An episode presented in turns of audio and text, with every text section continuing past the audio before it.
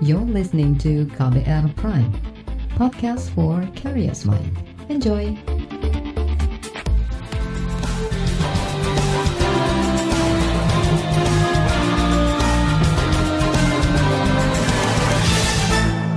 Disiarkan langsung dari studio kantor Berita Radio di Jakarta. Inilah KBR sore untuk hari ini edisi 23 Desember 2021. Halo selamat sore saudara, apa kabar Anda sore hari ini? Kembali KBR sore siap untuk menjadi teman Anda beraktivitas di sore hari ini.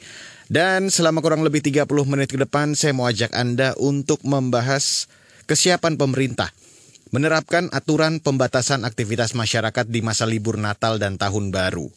Aturan pembatasan akan dimulai Jumat besok sampai 2 Januari tahun depan. Pembatasan ini dibuat untuk mengantisipasi penularan virus dan mencegah terjadinya gelombang ketiga COVID-19 di tanah air. Lantas, bagaimana kesiapan pemerintah menjalankan aturan tersebut? Bersama saya, Reski Mesanto, inilah KBR Sore.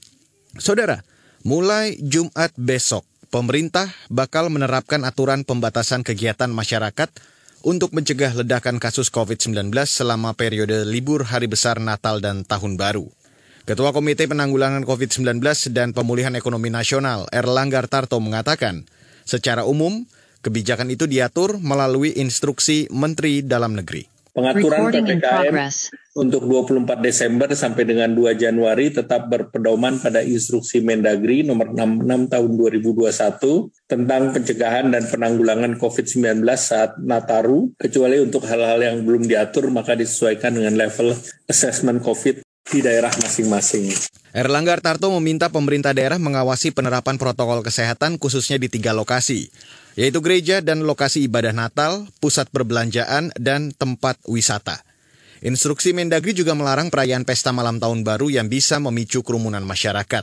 Sementara itu, Wakil Ketua Komite Penanganan COVID-19 dan Pemulihan Ekonomi Nasional, Luhut Binsar Panjaitan mengingatkan, virus corona varian Omikron kini sudah ditemukan di 90 negara. Varian Omikron sendiri sudah dimasukkan oleh Organisasi Kesehatan Dunia WHO ke dalam daftar varian yang menjadi perhatian. Meski begitu, Luhut meminta masyarakat tidak panik karena kesiapan pemerintah lebih maksimal ketimbang saat terjadi ledakan gelombang kedua pada periode Juni-Juli lalu. Masih banyak yang kita belum ketahui tentang varian Omikron ini dan peneliti-peneliti yang terus dikontak oleh Pak Budi Menteri Kesehatan masih terus berjalan dengan sangat ketat Penelitian ada yang menunjukkan varian ini menyebar lebih cepat dan meski kemungkinan lebih ringan, tetapi risiko peningkatan perawatan rumah sakit sebagaimana terjadi di UK itu juga sangat berbahaya.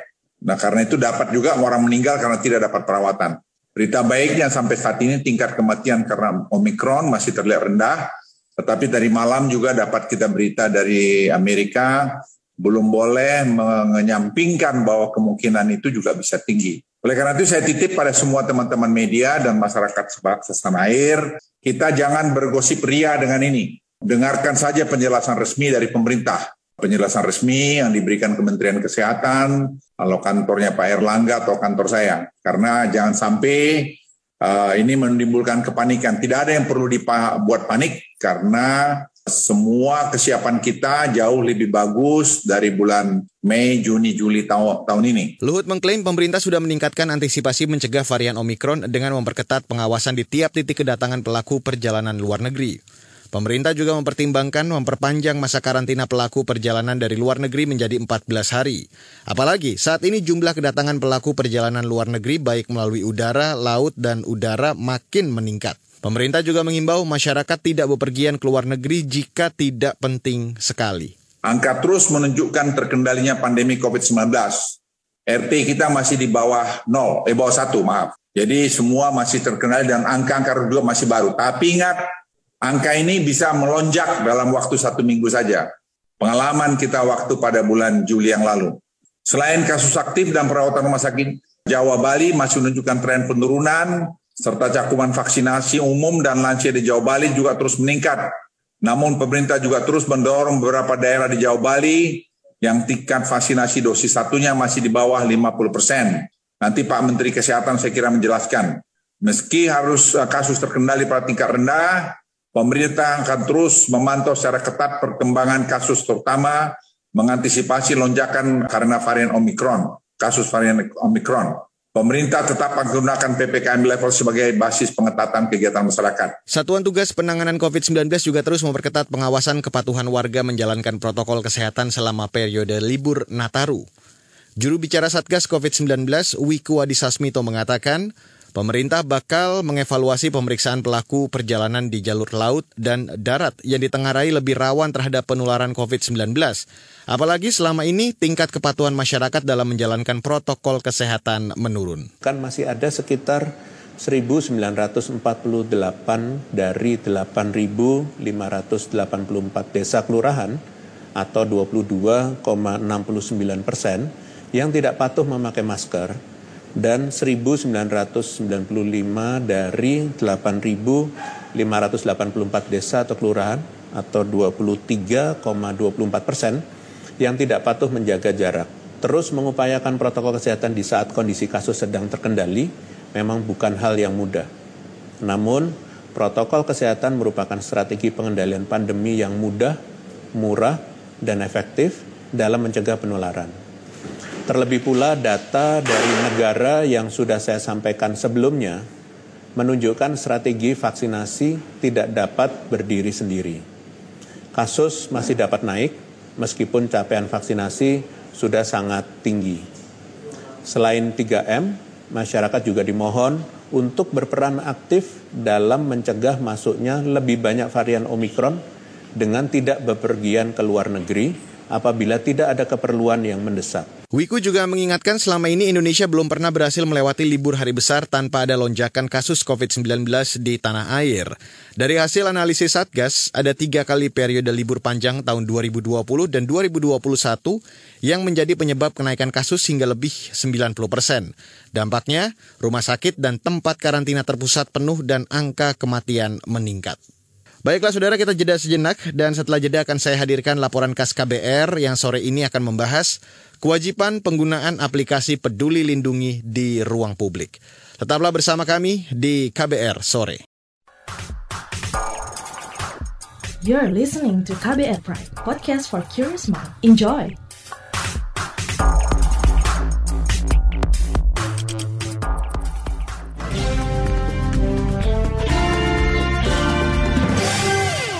Saudara, pemerintah mengeluarkan aturan baru penggunaan aplikasi Peduli Lindungi. Dalam aturan tersebut, kepala daerah diperintahkan memastikan setiap pengunjung tempat publik menggunakan aplikasi tersebut. Tujuannya melacak setiap pengunjung dan mencegah risiko penularan COVID-19. Jika melanggar, bakal ada sanksi. Lalu bagaimana upaya daerah menerapkan aturan itu? Berikut saya hadirkan laporan khas KBR yang disusun jurnalis Astri Septiani. Menteri Dalam Negeri Mendagri Tito Karnavian menerbitkan surat edaran Mendagri tentang pencegahan dan penanggulangan COVID-19 varian Omikron, serta penegakan penggunaan aplikasi Peduli Lindungi yang diteken 21 Desember 2021.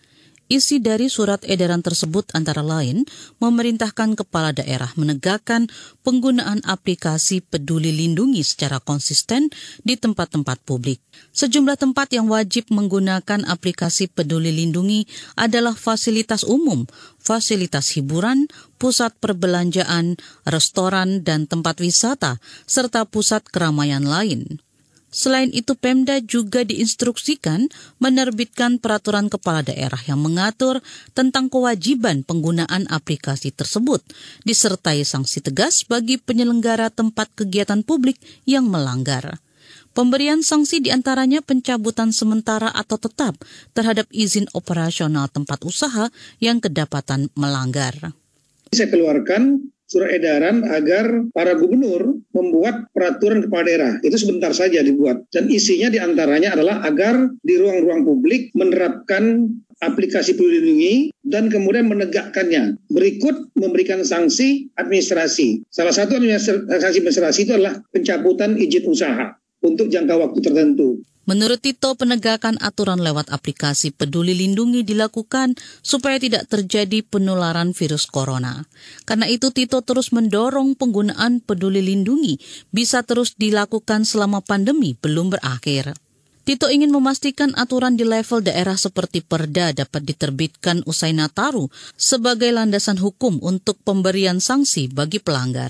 Hal senada disampaikan Menteri Koordinator Bidang Pembangunan Manusia dan Kebudayaan Menko PMK Muhajir Effendi. Menurutnya penggunaan peduli lindungi penting dilakukan selama Natal dan Tahun Baru Nataru. Sebab aplikasi tersebut dinilai mampu mencegah penularan COVID-19 di ruang publik.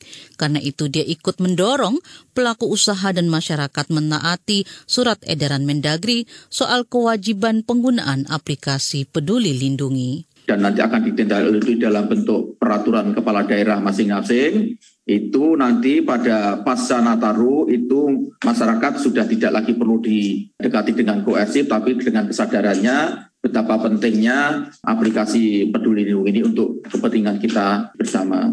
Sejumlah daerah segera merespon surat edaran Mendagri soal penggunaan aplikasi peduli lindungi. Salah satunya Wali Kota Solo Gibran Raka Buming Raka. Menjelang Natal, Gibran melakukan pengecekan penggunaan aplikasi peduli lindungi di sejumlah gereja di sana. Dia berjanji bakal membantu gereja yang belum menggunakan aplikasi Peduli Lindungi untuk segera mendapatkan kode batang atau barcode pemindai aplikasi tersebut. Jadi makanya kita putar dulu. Harusnya semua gereja harus sudah menggunakan. Sementara itu, Gubernur Jawa Barat Ridwan Kamil meminta pelaku usaha dan pariwisata mematuhi menggunakan aplikasi Peduli Lindungi. Dia menegaskan akan ada sanksi bagi pengusaha yang sekadar basa-basi dan tak serius dalam menggunakan Peduli Lindungi. Sudah disampaikan sesuai di, dibatasi dengan prokes Peduli Lindunginya jangan basa-basi. Barang siapa yang hanya memasang untuk basa-basi nanti kita Hal berbeda dilakukan Gubernur DKI Jakarta Anies Baswedan. Dia justru mengimbau warganya untuk menghindari tempat yang tidak menyediakan fasilitas pemindaian peduli lindungi.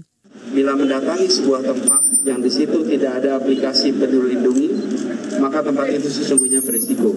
Lebih baik Anda jangan masuk, datangi tempat yang di situ menyiapkan fasilitas peduli lindungi. Kemudian laporkan. Bila Anda melihat penyelenggara yang tidak memiliki fasilitas peduli laporkan sehingga kita bisa memberikan peringatan dan bila tidak dilaksanakan bisa diberikan sanksi. Selama Natal dan Tahun Baru 2022, pemerintah tidak akan melakukan penyekatan. Namun, pemerintah akan memperkuat aturan pembatasan di ruang-ruang publik, salah satunya lewat penggunaan aplikasi Peduli Lindungi. Demikian laporan yang disusun Astri Septiani. Saya Fitri Anggreni. Sementara itu, Saudara Kementerian Perhubungan memperkirakan ada 11 juta orang berpotensi melakukan perjalanan selama Natal dan Tahun Baru. Tiap daerah diminta mempersiapkan diri dengan pengawasan protokol kesehatan yang ketat. Lantas, bagaimana kesiapan sejumlah daerah mengantisipasi lonjakan kasus COVID-19? Informasi selengkapnya sesaat lagi, tetaplah di KBR Sore. You're listening to KBR Pride, podcast for curious mind. Enjoy!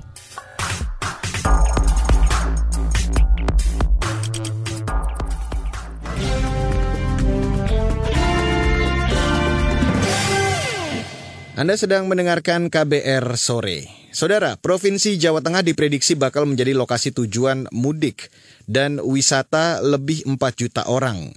Pemerintah Jawa Tengah menyiapkan 300-an titik posko pengawasan protokol kesehatan. Gubernur Jawa Tengah Ganjar Pranowo menyebut, posko-posko ini tersebar di tempat-tempat umum dan fasilitas perjalanan. Hasilnya 343 titik posko kita dirikan. Ada yang di terminal, ada yang di stasiun, bandara, pasar, rest area, tempat wisata, dan kita perketat juga wilayah-wilayah perbatasan. Nah, di titik-titik inilah terutama yang di perbatasan akan dilakukan testing dan tracing. Ya, semata-mata biar saudara-saudara kita yang di rumah bisa aman. Gubernur Ganjar Pranowo mengklaim pemerintah Jawa Tengah siap menghadapi jika terjadi lonjakan kasus usai libur akhir tahun. Ia mengklaim telah belajar dari pengalaman mengatasi lonjakan akibat varian Delta pada Juli lalu. Selain posko pantau itu, seluruh rumah sakit juga sudah kita tekan tombol siaganya. Tentu kejadian buruk seperti varian Delta kemarin tidak kita inginkan. Tapi jika seandainya terjadi lonjakan, insya Allah kita sudah siap. Tempat-tempat isolasi terpusat juga langsung kita siapkan kita memang cancut tali wondo. langsung kita lakukan apa yang bisa kita kerjakan. Pengalaman-pengalaman masa lalu dalam penanganan varian Delta setidaknya kita jadikan modal contoh untuk melangkah, termasuk kesiapan produsen oksigen. Selain Jawa Tengah, wilayah Jawa Barat juga diperkirakan menghadapi lonjakan mobilitas warga termasuk kota Bogor. Sebagai salah satu daerah tujuan wisata, pemerintah kota Bogor mengklaim telah menyiapkan langkah mengantisipasi lonjakan kasus COVID-19. Wakil Wali Kota Bogor, Dedi Abdul Rahim mengatakan, tingkat kewaspadaan menghadapi libur Nataru tahun ini harus lebih tinggi karena adanya varian Omikron yang sudah masuk ke Indonesia. Dengan pembatasan ya, seperti genap ganjil yang akan diberlakukan, itu salah satu langkah. Kemudian juga kita meminta untuk para pengelola tempat-tempat hiburan ya tempat-tempat uh, wisata dan hotel restoran untuk tidak menyelenggarakan kegiatan perayaan Natal dan Tahun Baru secara khusus. Artinya mereka tetap diperbolehkan untuk operasional tetapi dengan ketentuan pembatasan jumlah kapasitas seperti yang nantinya akan kita implementasikan di masing-masing wilayah sesuai dengan petunjuk pelaksanaan dan teknis dari pemerintah pusat. Kemudian juga yang selanjutnya adalah uh, menghimbau kepada seluruh masyarakat ya untuk tetap melaksanakan protokol kesehatan. Jadi situasinya seolah-olah sudah aman, tetapi tentu kalau kita tidak apa sikapi dengan kewaspadaan tinggi, malah nanti jadi uh, jadi bisa menimbulkan klaster baru atau terjadinya gelombang uh, apa COVID-19 yang baru. Nah, ini perlu kesadaran dan kedisiplinan, kedisiplinan masyarakat sehingga tidak terjadi. Pemerintah Kota Bogor juga berkoordinasi dengan berbagai pihak dan aparat keamanan untuk mengawasi kepatuhan masyarakat dalam menjalankan protokol kesehatan di tempat wisata dan lokasi keramaian lainnya. Kalau sekarang ini eh, kita kan sudah terus melakukan koordinasi dengan Forkopinda, khususnya untuk penanganan uh, kewilayahan uh, TNI Polri ya Polresta Bogor, kemudian juga Dandim uh, Kodim 061 dan uh, 0606 dan Korem 061 kita terus terus menerus melakukan kerjasama intens untuk memastikan seperti kemarin kita lakukan semacam razia ya kepada mereka yang sedang melakukan kegiatan di seputaran sistem satu arah di Kota Bogor mereka yang tidak bisa menunjukkan apa melalui aplikasi Peduli Lindungi bahwa mereka sudah divaksin, maka kita giring untuk dilakukan vaksinasi. Nah, selebihnya untuk kegiatan-kegiatan seperti tadi ya koordinasi, hmm.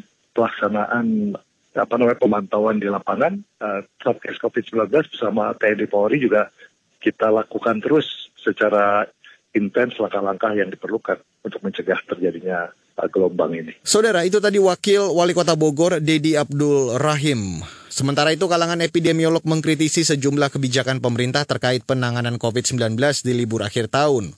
Mulai dari kebijakan pengetatan mobilitas hingga larangan kerumunan terutama di area publik. Apa yang kurang dan bagaimana menekan lonjakan kasus COVID-19 di libur akhir tahun. Jurnalis KBR Reski Novianto akan berbincang dengan pakar epidemiolog dari Universitas Erlangga, Windu Purnomo. Nantikan selengkapnya sesaat lagi. Tetaplah di KBR sore. You're listening to KBR Pride, podcast for curious mind. Enjoy.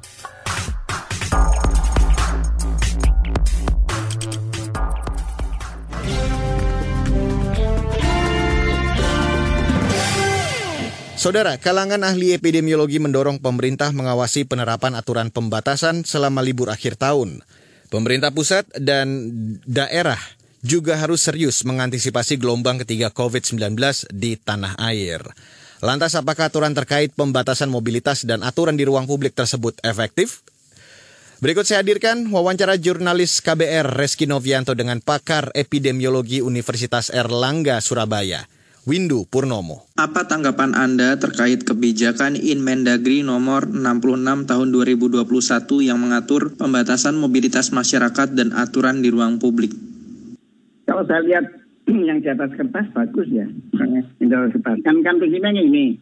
Yang digantikan itu kan artinya semula kan uh, semua daerah kan diberlakukan PPKM level 3. Kemudian uh, digantikan dengan Inmendagri ini yang sebetulnya masih mengakomodir level risiko yang berbeda-beda itu. Jadi uh, artinya tidak diseragamkan dan itu saya kira adil ya, fair. tetap pengetatan dilakukan, tetapi uh, setiap daerah tidak sama gitu ya. Yang lebih berhasil, yang sekarang lebih berhasil menurunkan risiko ya tentu pengetatannya lebih longgar daripada yang levelnya lebih tinggi. Ya, jadi fair. Kalau kita ngomong efektivitas adalah apakah betul apa yang diimplementasikan nanti itu sesuai nggak dengan dengan apa yang tertulis itu aja sebetulnya. Menurut Anda, apakah aturan yang sudah dikeluarkan pemerintah dalam rangka pembatasan saat Nataru nanti sudah cukup tepat? Kalau isinya kan bagus, meskipun saya masih punya catatan untuk di area publik ya. Kalau di mobilitas saya setuju. Ya orang yang jadi kan prinsipnya kan gini ya. Kita ini nggak perlu membatasi mobilitas ya di masa saat ini berbeda dengan Nataru tahun lalu. Kenapa? Karena Nataru tahun lalu kita belum punya modal sama sekali. Sekarang kita sudah punya modal. Modalnya apa? Satu, kekebalan di populasi. Ya, tahun lalu kita belum ada vaksinasi sama sekali. Kita sekarang sudah sudah lebih dari 50 persen mempunyai kekebalan sebagai efek dari vaksinasi dua dosis. Hmm. Terus kekebalan alamiah. Kita ini eh, pada hari-hari ini itu populasi itu sudah mendapatkan secara tidak sadar mereka ini sudah mendapatkan infeksi. Kemarin ada infeksi besar-besaran uh, pada apa itu Juni-Juli itu. Dan itu kan sebenarnya kasus yang terdeteksi waktu itu kan hanya puncak dari gunung es saja. Nah, 20 kali lipat uh, dari kasus yang dilaporkan itu sungguhnya ya terinfeksi, cuma tidak dilaporkan. Kenapa? Tidak terdeteksi. Kematiannya juga gitu. Jadi sebagian besar sudah punya kekebalan alamiah plus kekebalan artifisial karena vaksinasi. Itu modal pertama. Modal kedua, dulu tidak punya senjata peduli lindungi, sekarang punya. Ya kan? Jadi kita sudah punya apa namanya senjata dan perisai-perisainya kekebalan, senjatanya adalah peduli lindungi. Nah, jadi tidak perlu kita membatasi mobilitas sekarang ini. Membatasi mobilitas oh, seperti dulu gitu ya. Menurut Anda, apakah aturan kebijakan yang dikeluarkan pemerintah akan efektif dan apa rekomendasi Anda?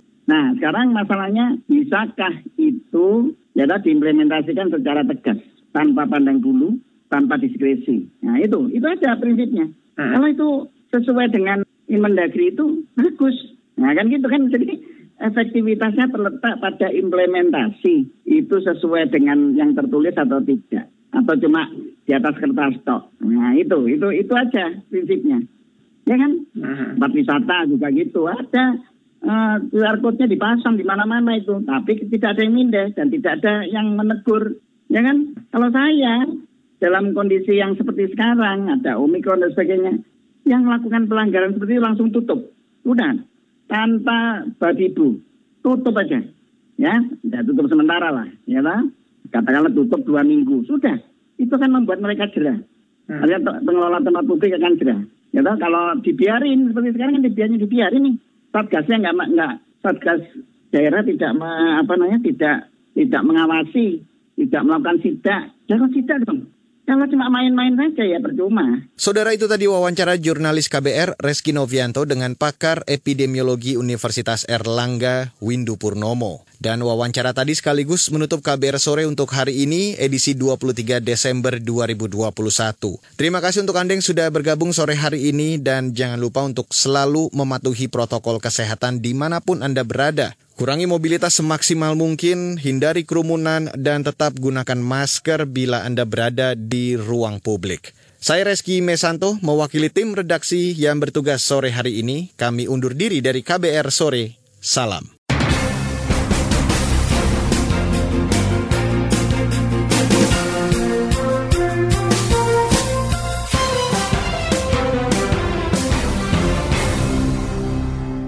KBR Prime, cara asik mendengar berita.